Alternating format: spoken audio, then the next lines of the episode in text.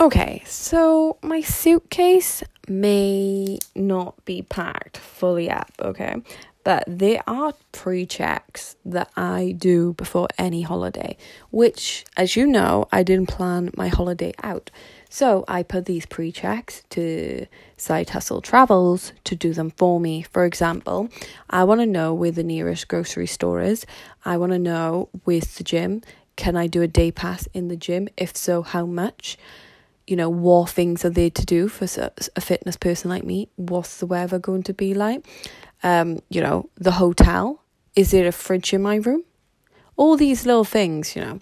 And you have to. You need to see this. So, for example, this is like, it doesn't matter where you are in the world. I do these hotel checks wherever I go. So they're always a consistent check.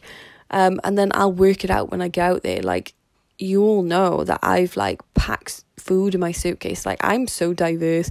I know that there is no, like, do you know what? Like, I just haven't got any excuses. And it blows my mind when people have excuses. Like, for example, someone said to me, well, someone gives me a free McDonald's every day, I can't say no. It's like, well, yeah, you actually can say no, and you gain your weight, so why wouldn't you say no? Like, at what point is going to be so great that I just don't know. For me, I'm just like, yeah, I could definitely say no to that, and especially if I got a goal. Like, it's like even like a yes isn't the option because I've got a goal and I've committed to it. I know a lot of you right now would be like, wow, well, blah blah blah. Listen, if someone tried to give me a Galaxy Bar every day and I'm training for the Titans, I'd be like, no. You just got to. So that's it. You just got to commit. So you.